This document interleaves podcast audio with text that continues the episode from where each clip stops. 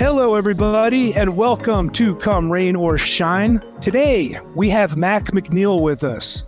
Mac is a lot of background here. A veteran Army vet of Desert Storm. He was in the banking business and still is, and is also an author. And the thing that caught my eye when I saw uh, Mac's resume and, and biography was in the Army, he studied psychological operations and human behavior, which I'm sure has added a lot to his uh, thoughts around leadership and his experiences. So, really look forward to talking to Mac today, and we'll get this rolling. So, Mac, how are you doing today? Dan, I am doing great, and I appreciate you having me on the show, sir. Well, thanks for being here. I know you're calling in from Minneapolis. So if you're out there in Minneapolis, everyone, that's where Mac lives. So, Mac, as we always start the show off, tell us your story. And it sounds like it's going to be an interesting one. Yeah. So uh, I'll be brief with the life story, but, you know, I grew up as a military brat myself, mostly in Germany and Arizona.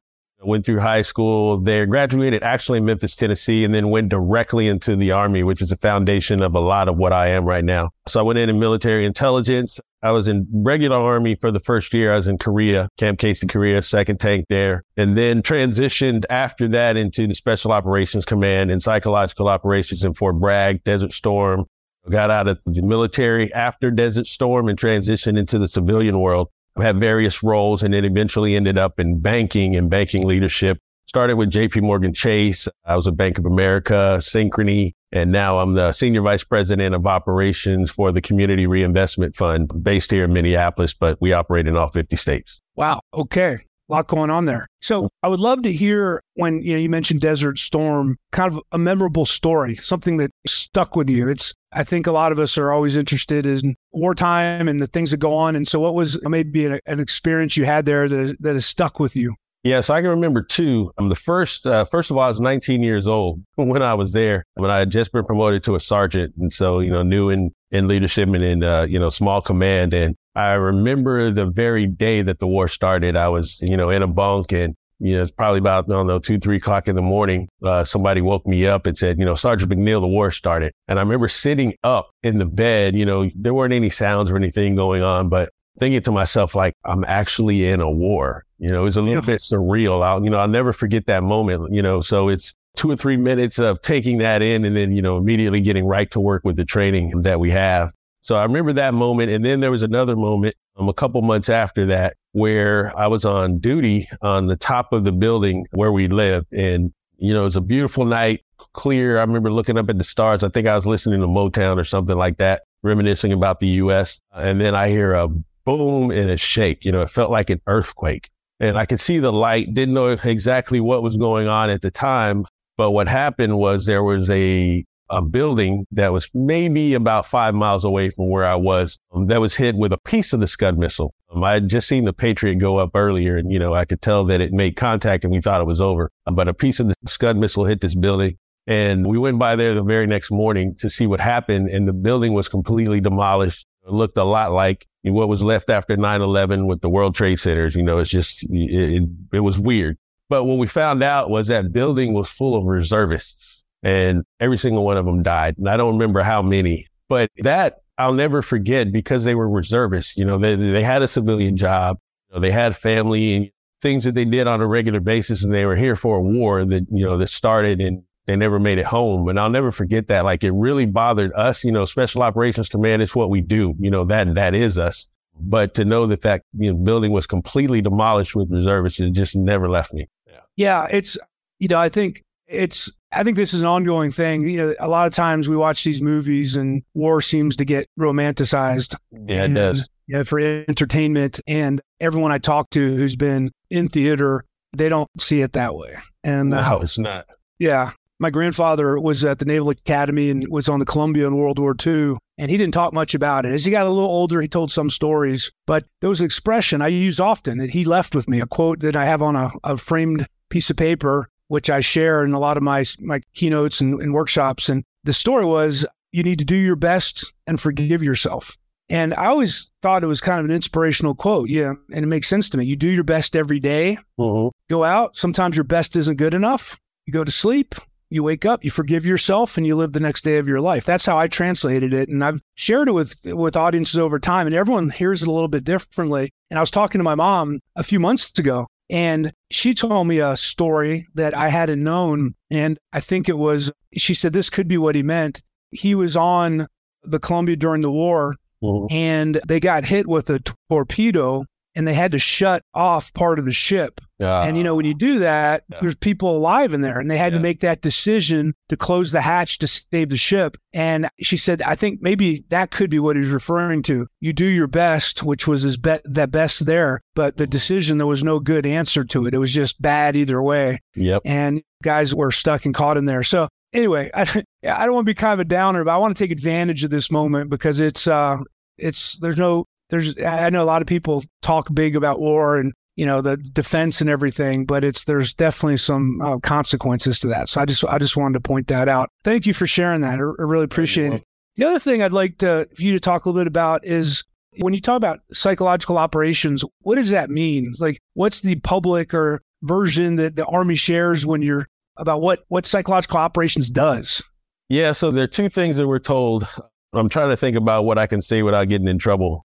yeah, I was I was going to mention that. I yeah, know there's a lot, but I guess so, just the general purpose. Yeah. Yeah. So the unit was created in 1974, right after Vietnam War. There's a reason because the soldiers were coming home and they were being ostracized and yelled at, called baby killers, and it wasn't a good experience. And so psychological operations was created in part due to that to change the sentiment around the soldiers in general. Like, so, you know, while we're there, you know, we're, we're thought of as heroes. When we come home, you know, we're always, you know, thank you for your service, so on and so forth. So that's part of psychological operations. You know, there's more to it, but I don't want to elaborate again. Someone sure. in the government might be listening to me. The sure. other side in a war situation, it's the idea is to allow the enemy to give up faster than they normally would through conventional warfare. So instead of just bombing, you know, shooting, you know, what are some of the other ways that we can convince them to give up faster? And so we had various things that we did. Again, not getting into detail, but the essence of it was knowing your enemy inside and out. And I do mean inside and out, down to the nth detail, like what kind of music do they like? I mean, I will tell a, a quick story, but in 1988 with Noriega, I'm in Panama one of the things we found out was that he hated rock music with a passion. And so we surrounded the palace with Humvees and we blasted rock music 24 hours as loud as we possibly could. And it caused sleep deprivation. And so again, that's some of the things that we do, but it's really about knowing an individual and then using things to your advantage. Right, right. So it's interesting. I assume the, the second one was because you always hear about that is how do you, you see that in like you, you watch episodes of MASH and you mm-hmm. know, there's Tokyo Rose or even during the World War II of that propaganda. But it's interesting. The other side of it is kind of maintaining the brand of the military and the soldiers. So there's a positive spin to that brand. If that's, I can use a, a business that's exactly right. sense to it. Yeah, that's exactly right. That's part of it. Yeah. Very good. So let's get to uh, what we're here to talk about today. You have uh, written a book, My Great Aunt Edna, The Golden Girl of Leadership. So I would love to hear the background of this and how kind of some of your career experiences. And then obviously, I assume this is your great Aunt Edna. I mean, it sounds like she was uh, a very strong woman. I saw the word accountability really uh, mm-hmm. stressed when you think about her. So tell us about the book and kind of how the book came to be and what someone picks it up, what can they expect to learn? Yeah. So first of all, I really do have a great Aunt Edna. She was the twin of my grandmother. They're both passed. And so in essence, that is the core of, you know, who I am as a person, some of the things that I learned when I was a child and, you know, what they instilled in my mother, so on and so forth. And so, you know, some of those stories are in the book. But how this came to be in leadership was I was in Southern California, I was a, uh, an executive with Bank of America. I had 60 financial centers under me at the time. And someone said, Hey, what has made you successful as a leader at JP Morgan Chase and Bank of America? And I really hadn't thought about it. And, um, you know, I, I, paused for, you know, a few seconds and then I said, uh, excellence, doing things the right way, no shortcuts and accountability. And someone else yelled out, Hey, that spells Edna. And I said, I have a great Aunt Edna. And so it became a thing where the financial center managers on my team they personified it. And I would go in for my branch visits and I'd go in the break rooms and they'd have pictures of my great aunt Edna and the acronym written next to it. So excellence, doing things the right way, no shortcuts and accountability. And over time, it became the culture of, of how we led, how I led my leaders and how my leaders led their teams. And we were highly successful. We finished in the top 1% of performance that year for Bank of America and it just followed me, you know, from Bank of America to Synchrony and, uh, you know, now Community Reinvestment Fund you know, started out as a newsletter. Someone asked me to write that and I did. I mean, it grew and it, eventually became a book. And so um, there are a lot of anecdotal stories that I share from my own experiences, but I also interviewed quite a few other leaders around the world um, that I added their experiences to the book. And uh, many of them have used Aunt Edna in their own work environments. Very good. So let me take a couple of these points here. And I'll start with one I think I find Valerie and I, as we do our, our work, is accountability. Mm-hmm. We find that certain organizations have trouble doing this. A lot of younger leaders have trouble doing this. It's uncomfortable to hold people accountable. It's awkward. There's emotions involved, and it's something that people tend to shy away from until you get enough experiences that if you don't do it, you can't be successful. So I'd love to hear a little bit about if we got some young leaders out there, how should they think about accountability? Because once again, it's really easy to go to the fun recognition side of leadership, but this accountability thing is it's where the great results are derived from. So can you talk a little bit about that? Sure, most definitely. So accountability, I think of it as, as a three-way street. There's accountability from, you know, the leader to the employee and then employee to leader and then the team to the organization. So that's the way I think about it. It's a three-way street, but accountability doesn't work without expectations. And so I am a firm believer in setting expectations. And once a year on every team that I've led for quite a long time now, I have an expectations meeting. And so I'll sit down with my leaders. We'll spend half a day and we'll talk about the upcoming year and then some of the expectations that I have for them. And I allow them to question those, those expectations until we come to an agreement. And then the inverse happens where they set expectations of me as their leader. This is what we're expecting from you. This is what we need. Again, that's that three way street that I'm talking about. We come to an agreement. Back in the day, I used to have people sign the document. I signed too. I don't do that anymore. But again, it's just about coming into agreement what those expectations are. Without expectations that are agreed upon, it's very hard to hold people accountable. And so that's why some of the young leaders fail at that because they don't set expectations. And then when they think something has gone wrong, you know, they go to an individual and the individual's confused, like, what the hell are you talking about? You know, and I didn't know you wanted this done. You know, how did you want this done? You know, and so accountability, you know, it falls apart at that time. And then also credibility from the employee to the leader. So I think it's extremely important, one, to set expectations that everyone agrees on and then allow them as a leader to hold you accountable as well. Like you have to give them permission to do that.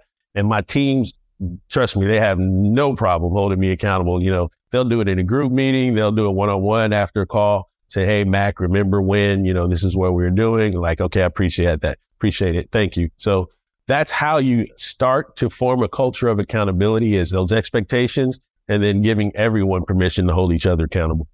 I'll tell you, we are on the same page.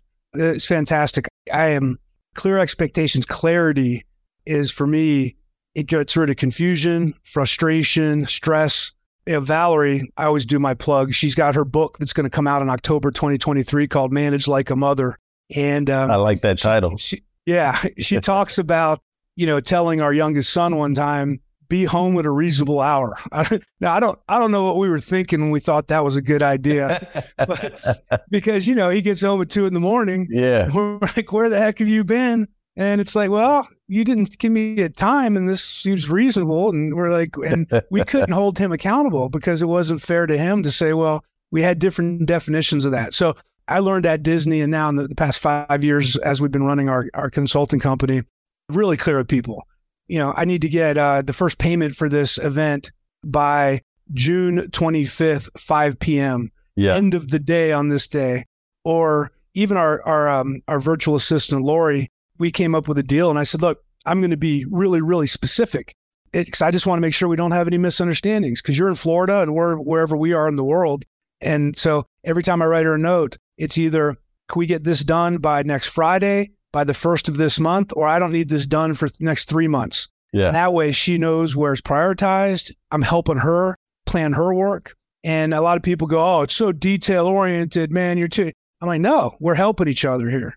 And yes. I would assume these clear expectations you're talking about, I would assume a lot of this got reinforced. If, if you didn't have this before the military, this got reinforced pretty dramatically because you're dealing with data and information Mm-hmm. You know, you move the decimal point one part or you have a misunderstanding, there can be some pretty serious consequences. Oh yeah, it's definitely reinforced in the military. My mother was one of those that was very specific when I was a teenager coming up. So, you know, she would give me a specific time to be in the house. I knew it. But the military definitely reinforced that and the importance and the consequences when you don't do it. You know, th- that's very clear as well. Like this is what happens when you don't show up at this time. Yeah, fantastic. I think the other thing you mentioned is, which I am very passionate about, is you are highly accountable as a leader and not just to your boss, not just to your shareholders and peers, but to your team. Yeah. And some people kind of describe it as servant leadership. I just think it just makes sense. And uh, I was I was talking to someone the other day, and they said, "Well, how do you create an organization where your employees can hold your leaders accountable, and this works 360 degrees?" Mm-hmm. And I said, "Well, first of all, you have to be a role model and get rid of ego. Uh, You got to take your ego out of the play because a lot of you know a lot of people will say, "Oh, you know, I work for this person, and so you know I'm a detention when they come and I do what they say. Well, at the end of the day, we're not. The, everyone's not there for the person they're working for. They're there for the mission of the organization, and that should override everything. And so once you can get everyone to understand the mission of this organization is the most important thing, then you get people and you give people permission and you empower them to start speaking up because you really say the mission is the most important part. And then when it comes up, and I'm sure you've had that happen, when one of your managers calls you out on something, you know, mine did it with tact, but Mhm. it still didn't feel good. I felt like vulnerable. like I'm supposed to be the expert here. I'm supposed to be Yeah, the role yeah. model and I'm getting called out by one of my direct reports and it's embarrassing. But if you have the will and you have the desire get great work done, you got to let your people speak up. And sometimes it's a misunderstanding, sometimes they're wrong, and sometimes you're wrong. But it doesn't matter. It doesn't matter who's wrong. It doesn't matter why it happened. The fact is that you've given permission and your team trust you enough to be able to speak up and say something. And that Um, is exactly right. Yeah. My team, I did something similar to what you're talking about stop, start, continue sessions. And I think I've talked about on my podcast before. You get your team together, you leave the room, you leave them in there as long as they need, and they as a group come up with everything that you need to stop, start, and continue doing. yeah. And uh, they come to a consensus. So it's a consensus. If one person has a problem and no one else does, it's like, you know you probably need to talk to Dan about that. That's not a general problem. But they come up with themes. Yeah. And when you come back, there's safety in numbers, there's a spokesperson for the group, and uh, you have to have a thick skin, and uh, they'll tell you what's going on. And to your point, I know you said you used to have a signed document and got away from that. I used to leave the room, and after a few years, my team was like, "You don't have to leave. You know what we have told you before, and it hasn't changed much. You're improving a little bit in certain areas, but the one of the big things with me was very helpful was Dan. You wait too long to get consensus. When we're in a staff meeting, you are willing to let us all keep talking about a subject we're passionate about, yeah. and, Yeah. and sometimes we're not going to get to that consensus. And so we're giving you permission to say, stop talking. I've heard everything. This is what we're doing. There you It go. won't necessarily be popular with all of us, but we know that that is something that's important. And it's hard, you know, when I went home that night after they told me that, it's hard for me to go home and going, my team just told me I'm not decisive. You know, that's that hurts as a leader. But whether I know it or not, it's still happening. Right. And I think that's where we put our head in the sand. If I don't hear it, it's not happening. But the, the reality is, a leader, you're under the microscope every day. Everyone knows exactly what you're good at and bad at. They know if you shaved properly. They know what kind of shoes you're wearing. I mean, they watch how you eat. I mean, you know, your team watches everything, and that's They the do. that's the tough They part do. of being a leader. You are held to a higher level of accountability. But anyway, I think those are some great tips for everyone. This idea of uh, making sure you're accountable to the group, you're accountable uh, to the mission, and crystal clear expectations. And uh, I think those two things alone will take you know anyone out there who's leading a long way. Now, I mentioned before we recorded, Mac, you had mentioned a story about Miles Davis, and I love music in general. I'm not a musician. I can't sing, but boy, I love music and I love Miles Davis. So I'd like to hear the story that talks about Miles Davis. Yeah. So for those who don't know, Miles Davis is one of the greatest jazz minds ever of all time. Uh, played the trumpet, led several different groups over time. But there's a story that's told by Herbie Hancock. And if you don't know Herbie Hancock, he's also another jazz great keyboard player, producer, so on and so forth. But Herbie Hancock was a young man at the time, and uh, he was asked to be in the quintet for for Miles Davis, and he was super excited about it. You know, in his mind, you know, I finally made it. And uh, his very first show, he's on stage, and it's a live performance. Audience is right there, and you know they're playing along, they're in the groove, and then Herbie Hancock hits a wrong note, and it's a very, very, very bad wrong note that was extremely noticeable, and the band stopped playing. and Miles Davis dropped his trumpet and he looked over at Herbie Hancock for about seven seconds. You know, he looked directly at him.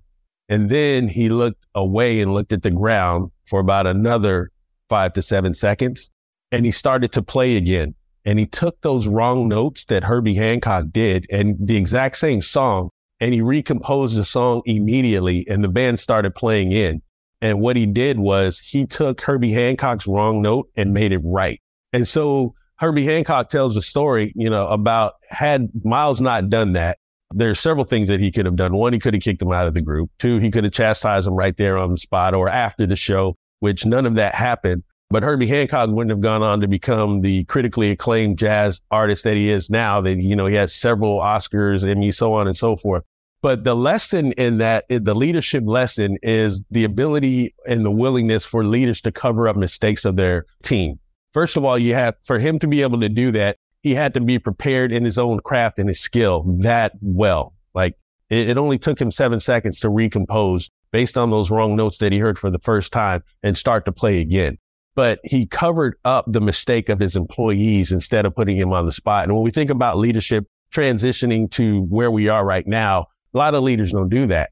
And especially willingly, they don't do that right on the spot. You know, they want to call someone out or they want to, you know, chastise them later. But the importance of covering up mistakes. Now, if Herbie Hancock had done that, you know, three, four, five shows in a row, you know, different story. You know, at some point there's a coaching, maybe even, you know, a termination, but it was one time. But that's not the culture that we live in right now. We have a very unforgiving culture. I mean, we could have a complete show just on the unforgiving culture that we live in right now. You know, when someone makes a mistake, everyone wants to harp on it. And people that aren't even experts want to talk about it and, you know, throw in their little two cents that don't mean anything. But the ability of what Miles Davis did marveled, you know, it was amazing to me that, you know, first of all, he did that. That's true leadership without even opening his mouth. He didn't say a word, but his skill was so good. He just recomposed the song immediately and everyone picked up the crowd got back in, and you know that's the story. Great, great story, and I think that idea of uh, grace and forgiveness, and yeah, like you said, it's really easy to call out people's mistakes. Everyone makes errors, mistakes in judgment. If you've been married, you know how important it is to give that grace yeah. because boy, yes. you see each other's faults. yes, you do. and you got to let stuff go. And I think to your point, it's a great point is yeah, if people make multiple mistakes along the way, it's time to retrain them, maybe put them in a different role. They need to go to a different organization, but everyone's going to make mistakes along the way. And we all intellectually know this. It's just resisting the urge to call it out in the moment. And I, I worked with some highly accountable, highly responsible people when I was working at Disney. And a lot of times, the ones that were the superstars, all I had to say was, Hey, you made a mistake there. And they say, I know. I said, okay, it's over because I know yeah. you're great at what you do. You got to move on because whatever I said wasn't going to be worse and make them feel worse than they already did. Yeah. And so, you know, I think we forget that, that people really want to please. And boy, when the chips are down, that's when leaders build trust. That's when build, leaders build their legacies. Yes, so right. People will become highly loyal, knowing that you know what, when you had the chance to take me down or have that moment, you didn't, and uh, people remember that a long time. It's funny you mentioned Herbie Hancock. I know Herbie Hancock is you know generally known as the you know great jazz musician. Well, back in 1983, when he was like 40 years younger, what he was to me was uh, uh, Rockit on the Future Shock album, which is like an incredible. It's not a rap song, but man, it's a great. I know which one you're talking about. Yeah, yeah, yeah. So I don't know. I might. I've never done this, but the outro of this show, I may just put some of uh, Herbie Hancock on. I I'm love that idea, man. All right. I'll see what I can do without getting in trouble or sued or whatever we do. So we'll see. But anyway, if I don't, go to Herbie Hancock. Rockit is the name of the song, R O C K I T. And uh, it is, uh, it's not your normal jazz song. So no, I'll invite you to do that. So once again, my great Aunt Edna, The Golden Girl of Leadership. If you're interested in reading that by Mac McNeil, I'm sure you can find that on Amazon or wherever books are sold.